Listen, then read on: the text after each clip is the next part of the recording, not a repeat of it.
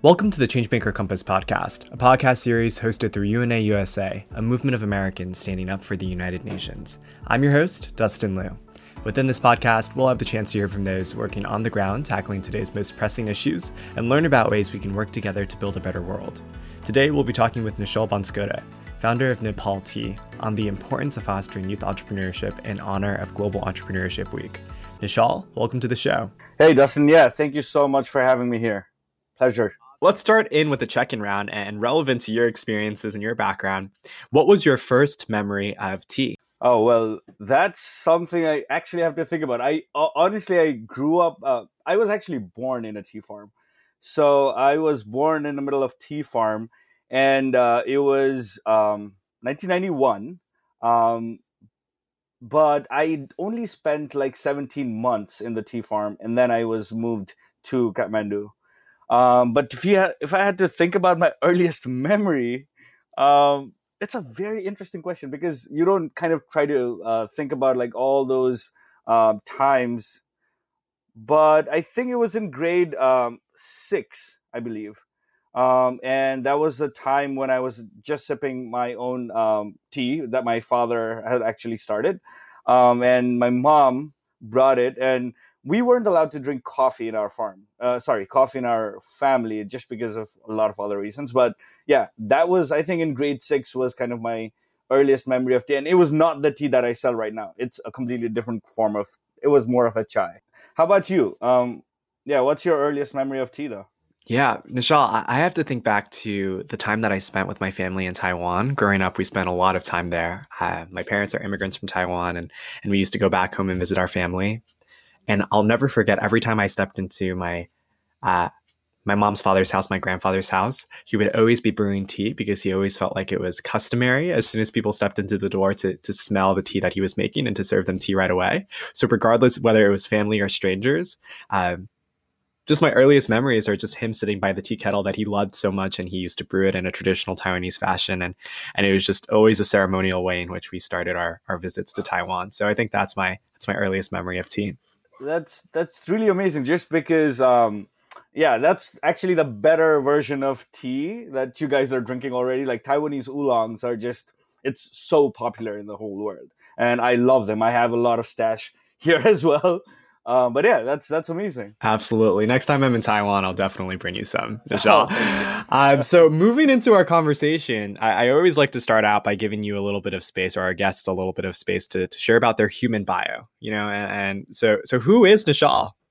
Well, um, yeah, if you um, so I personally think uh, myself, um, it's just a very um, normal very average uh, kind of person.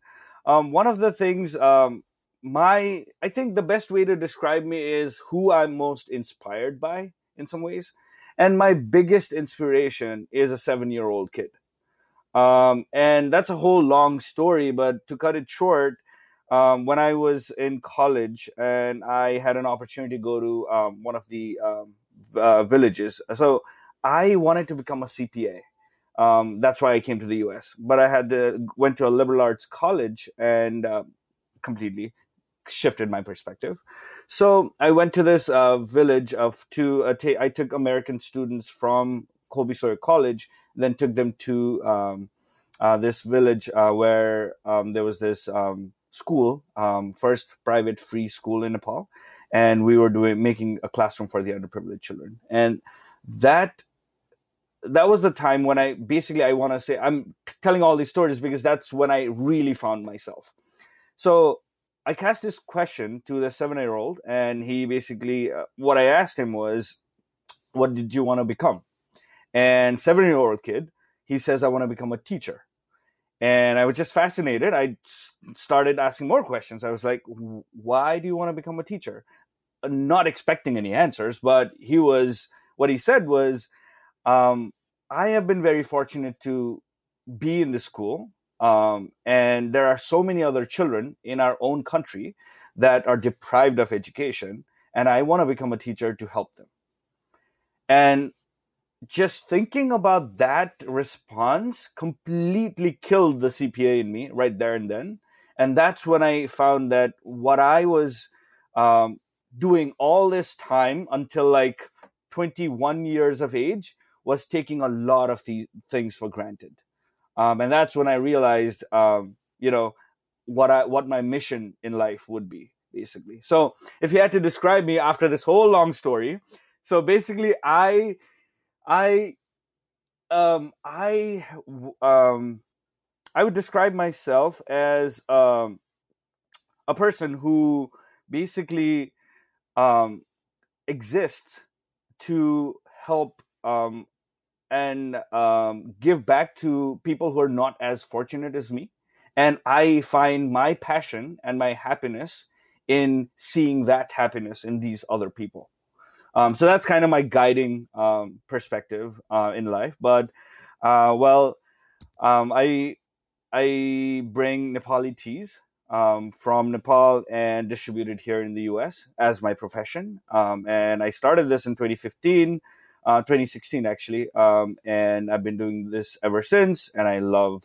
um, what I do right now you know, I love that story because I think it captures the childish wonder that we all have when we're younger, right? So when we're seven, when we're eight, the world seems to be filled with possibility. Nishal, I'm curious, you know, you talked about that life changing moment around 21, 22, but even before that, did you have moments in your life where you felt moved for social impact or moved to make social change? Yeah, um, I one of the major what I, I, I vividly remember that um, in Nepal, education is completely different. It's a lot more theoretical. So there aren't any practical impl- applications of education as it is in the US, right? So I still remember um, when I was in um, high school, uh, basically, um, I wasn't satisfied with what how things are going, like how uh, things were being taught. It was basically, you know, um, teachers would come in and they would just say whatever, uh, read from the books, and you weren't allowed to ask questions. You were supposed to stay at the back, sit quietly. That was the best student, and you weren't allowed to argue with the teachers and all of that. That bothered me to a very big extent, right? Um, and then that's that's why I actually wanted to pursue education in the United States because I knew it was a little different. I didn't know how different, but it was I knew it was a little different. Um, so during that time in my high school, what I did was me along with my seven other like-minded friends um, we were really not satisfied with what was going on and also so that's when we started uh, vibes newspaper it was a monthly national newspaper that we started with zero budget basically seven of us right after school uh, after high school will just get together and start creating stuff and that was my earliest memory of how you can um, you know with like a very small idea uh, you can actually kind of start changing things. And with zero budget, we started that. By the end of a year, we had 30 volunteers um, who worked for that newspaper. And this was all very amateurish, right? But we had journalists from uh, Al Jazeera come in and they provided us with free space. We started getting advertisements and all of that kind of stuff. It was growing, it was great, right? And then um, one of the best things was uh, we were always discussing um, issues which are never really black and white. Um, we were discussing how tourism and um, you know wildlife, um, how that can, how's that an issue uh, from different perspectives. We were thinking about capital punishment, how that's an issue from two different sides of things. Um, the um, festival where you kill a lot of animals in Hinduism, right? How that's a difficult issue to talk about in two different sides uh, from two different sides, from religious sides and from animal welfare side, right? So we were always discussing these kind of issues and writing about these, posting about these things. I, I think that was my biggest um, satisfaction when I was able to talk about these issues and at the same time make other people aware from uh, other people aware uh, about the uh, other side or the other perspective. And that was kind of like very empowering and very satisfying um, also. So I think that would be kind of like my other idea of um, how I started to think about social impact um, um, in general. And right when I was saying that, I think I thought about a very early memory uh, where um, I went to my farm right before I came to the United States. Um, Um, actually, when I was in middle school. Um, so I went back to the farm, um, and that was the first time I, I, came to Kathmandu, which is the city, in like 17 months, right? So I had no memories whatsoever of the farm. But that was the first time I went uh, back to my farm. And everybody knew me because uh, I was basically the son of the chairman of the tea estate. So everybody actually knew who I was. I, on the other hand, did not know any, anybody. Um, and I still remember there was this, uh, my father was not there, and there was this small, um, um, you know, argument among these workers. Um, and they came to me and said, Hey, would you resolve this for us?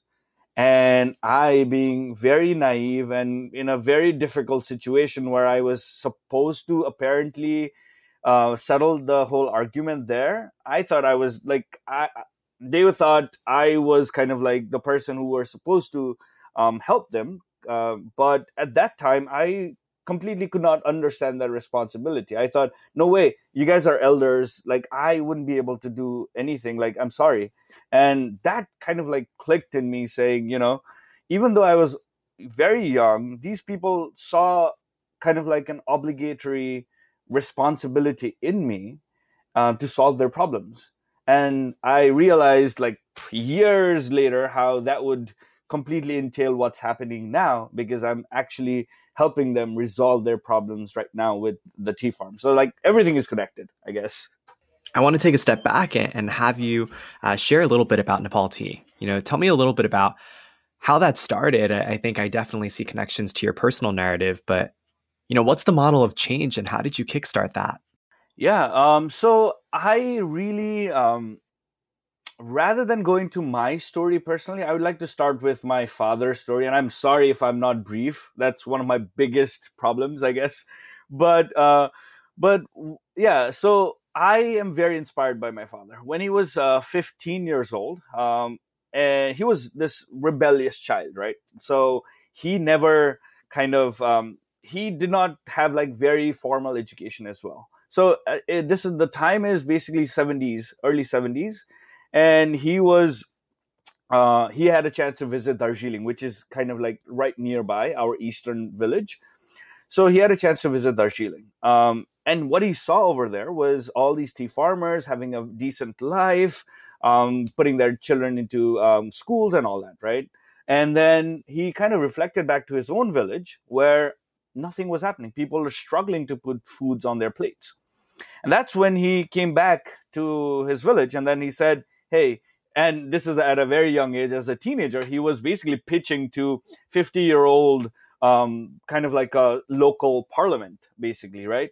He went there and he said, Hey, you know what? Like our neighbors right across the border are doing amazing things and they are living a decent life.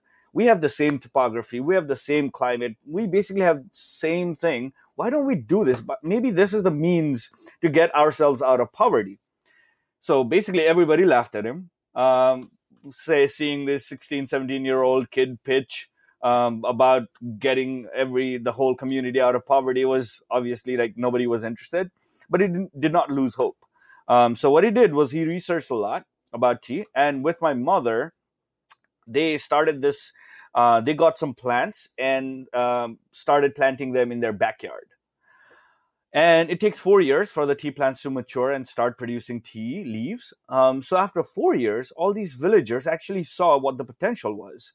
So what they did was basically told my father, "Hey, you know what? You were right. Just take our lands, the lands that we're not using, and then start a tea farm." And that's how the whole tea farm basically started. And the interesting part over here, it was more than 100 farmers pooled their lands together to form the first organic certified tea company in Nepal. And in 1984, it was formally started. So the interesting model here is the farmers are the owners themselves. So they're not just employees, they're actually the owners themselves. And that was how the whole idea started to form. And the for my story begins basically with the story about the seven year old who completely changed my perspective.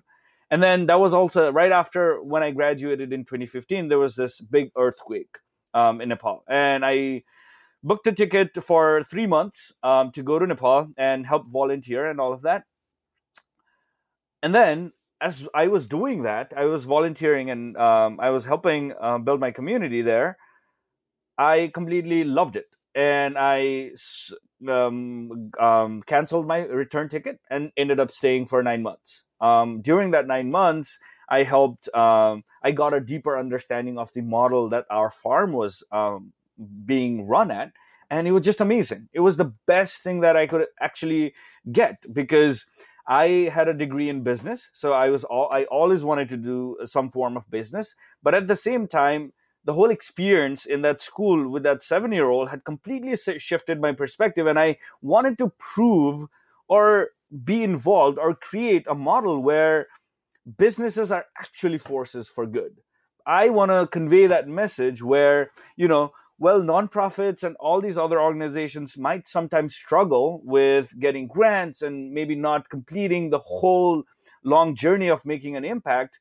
But businesses, if they are done right with the right purpose, I think they are so sustainable that you can actually be so much more impactful. And that's the way to social change. Um, and with that, what we did was a lot of other projects came into light where we provide free housing for all of the full time farmers who cannot afford it.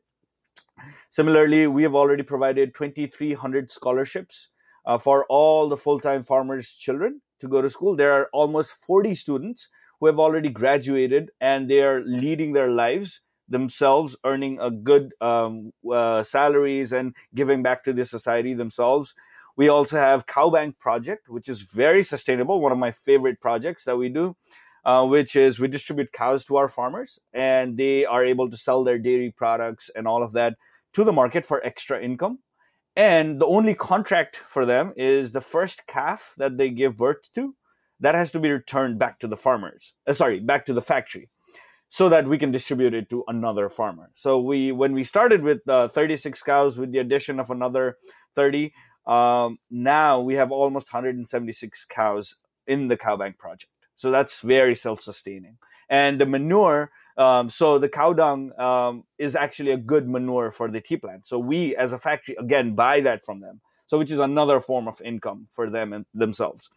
That and then I also started a thrift store, uh, the first of its kind, um, in the farm itself, where it got really popular because I even I was guilty of hoarding a lot of clothes and never wearing them and taking all these things for granted. But um, but yeah, so those are a lot of things that we actually do in the farm.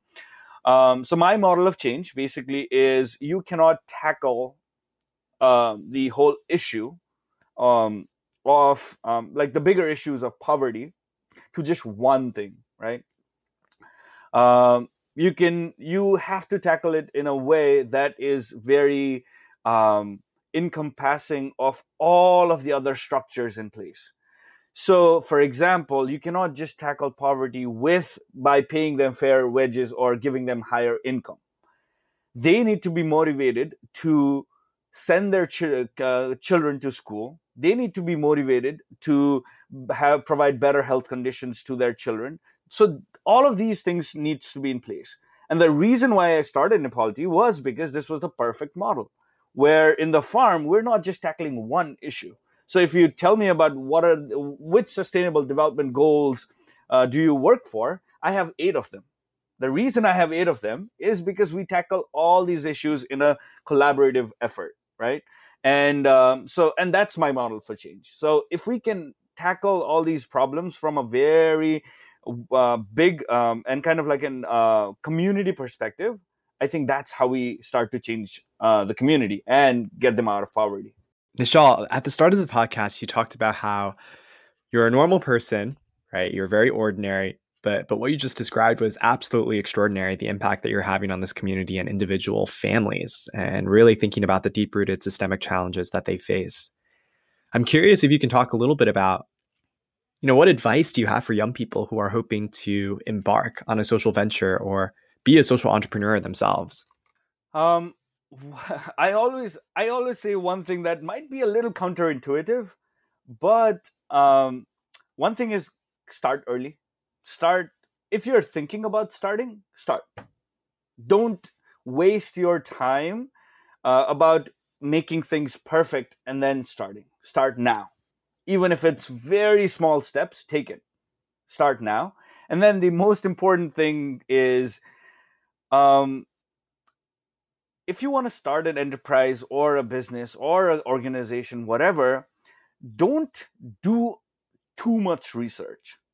I think that's a very counterintuitive argument, but the reason I say that is if I had known starting Nepal Tea in the US is so difficult with so many laws and regulations and all of these things, had I known that when I was starting in 2016, I would have never started it.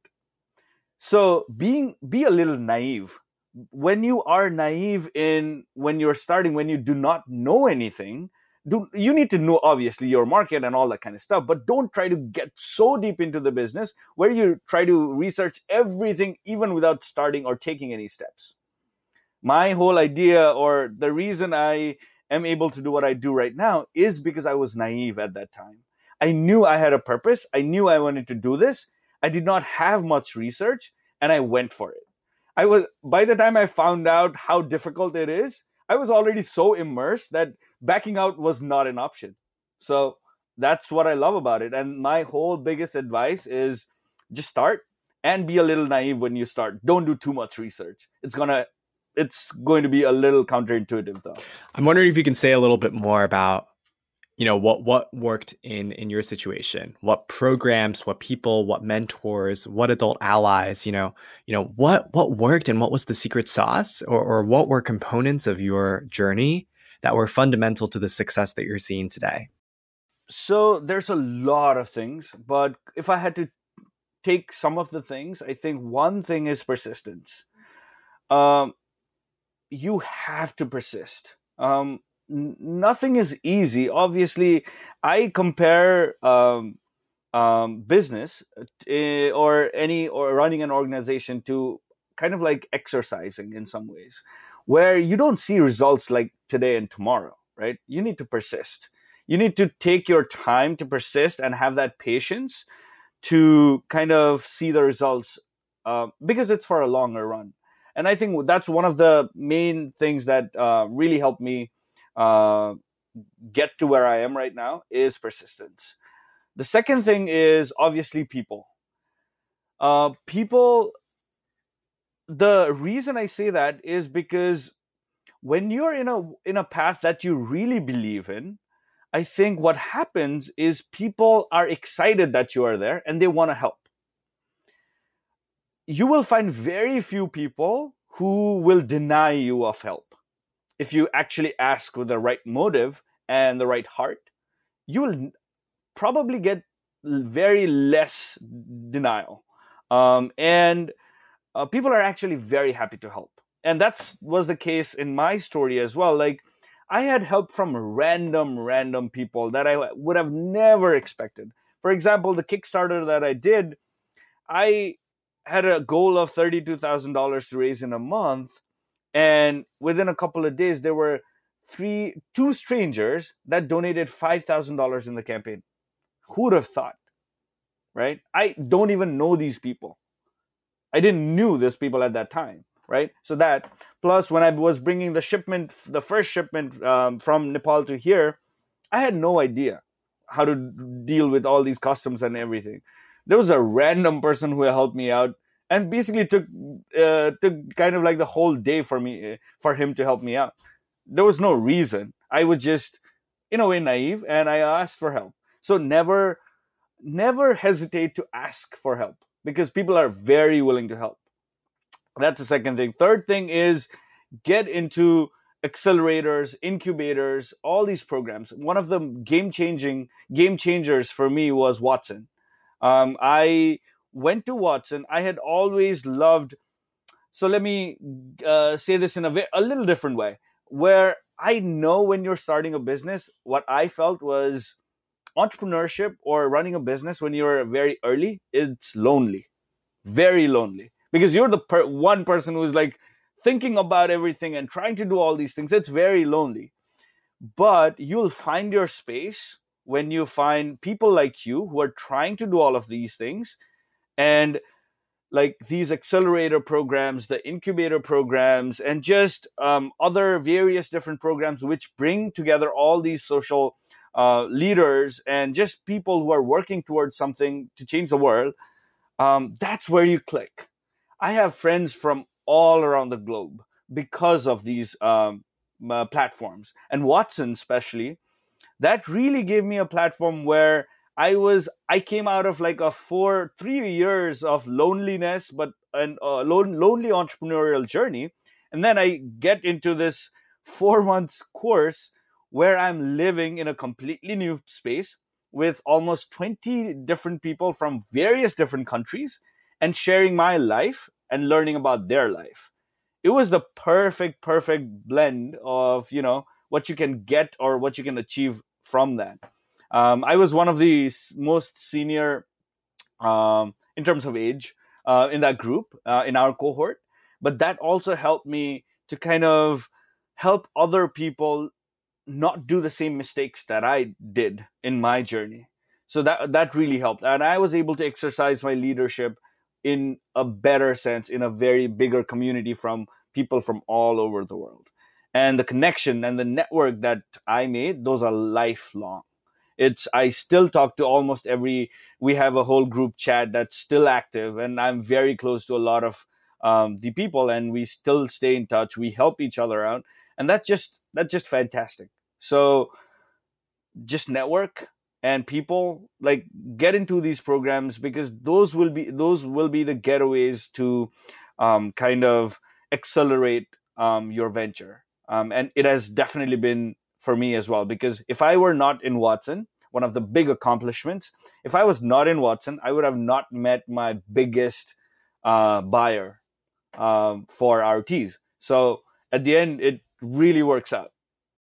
Why is it important for young people to step up? You talked a lot about you know the creativity, the innovation that young people bring to the table.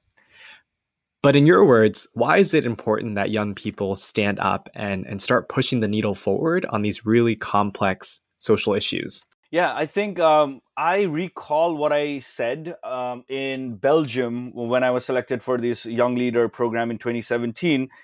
What we were advocating, um, there were 16 young leaders from all over the world, and what we were really advocating was why youth should be included in decision making. So, why that's important, why it's very important for youth to step up is because all of the leaders, if you think about it, all of the leaders in developing countries, developed countries, wherever, a lot of these people are from either one or almost two generations uh, more than us, right? So whatever they might not have that, um, what what they will be making decisions will not necessarily be what we are complying or what we are envisioning the world for. So it's very important for us to step up so that we can at least guide them or tell them that, hey, the decisions that you guys are making for the world is going to impact us more than you guys because we will be the next uh, generation that's going to come up and live with whatever the decisions that you guys made.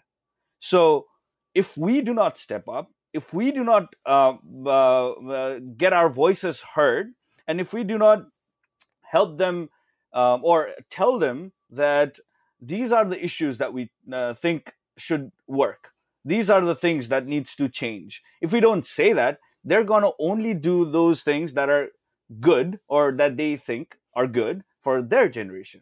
So it might not really align with what we want to see in the future and that's why there's a lot of conflict obviously. But yeah if we do not step up now we're going to live in a generation which was uh, we're, we're going to live in the results of uh, this decision making power decision making of these other uh, higher generation. And that might not really align. So it's that's kind of like a very simple reason why we need to step up We'll move into our rapid fire section of our conversation. Um, so I just ask that you keep this brief and brilliant and answer it in 10 or 15 seconds.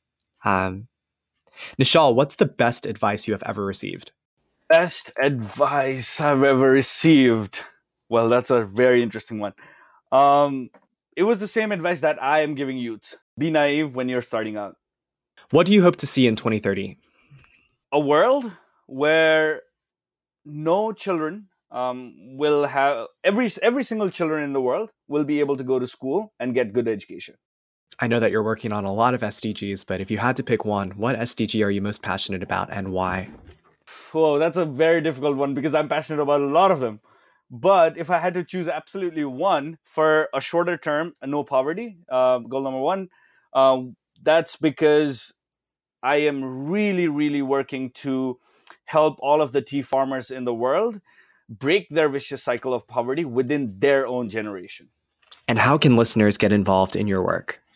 So there's a lot of different ways uh, people can get into um, um, the work that I'm doing. Is we recently started uh, Nepal Tea Foundation, which is a nonprofit wing of our company, and we have a lot of projects uh, that are going on, which will which are concentrated within education and empowerment side of things. And those both of those go hand in hand. There's a lot of programs out there. Go check out um, nepalteafoundation.org uh, where there's a lot of ways to get involved. Um, second thing is uh, two things actually. Uh, it's related to tea but it goes goes a long way which is the first thing is only drink organic tea. The only reason i say that or you need to know where the source is so the reason i say that is because if you're not drinking organic teas, the first time any chemical that was sprayed on the tea leaves or whatever, the first time it's going to get rinsed is your cup because there's no washing involved in the tea process. So for your health and for other health of the farmers, really, uh, drink organic teas. Um, and the other um, uh, other thing is know your source. We when we consumers start asking questions about you know where was this tea from? Where was this coffee from? Who were the people that made these coffees? All of those interesting questions. What happens essentially is you are not if you ask those questions you are really not allowing the unwarranted middlemen to reap the benefits of the farmers. So farmers will get better pay just because of that question. It it's a whole um, circle and a whole chain. I can explain that, you know, that'll be another hour. But basically, yes, know your source. Start asking that questions. If you do that, that's going to help um, in the longer run to all of these farmers or any producers in the, the primary producers in any different countries. Awesome. Well, Nishal, just thank you so much for your time and, and your belief for community partnerships. I really enjoyed learning about your journey as a social entrepreneur and look forward to continuing to support your work. Thanks for listening to this episode of Changemaker Compass. If you'd like to learn more about UNA USA, find us at unausa.org. If you'd like to follow along my journey and learn when new episodes of Changemaker Compass are released, follow me at US Youth Observer on social media. If you have suggestions for the podcast, you can reach me at usyouthobserver at unausa.org. So grateful to have you part of our podcast audience. Look out for our next episode coming out soon.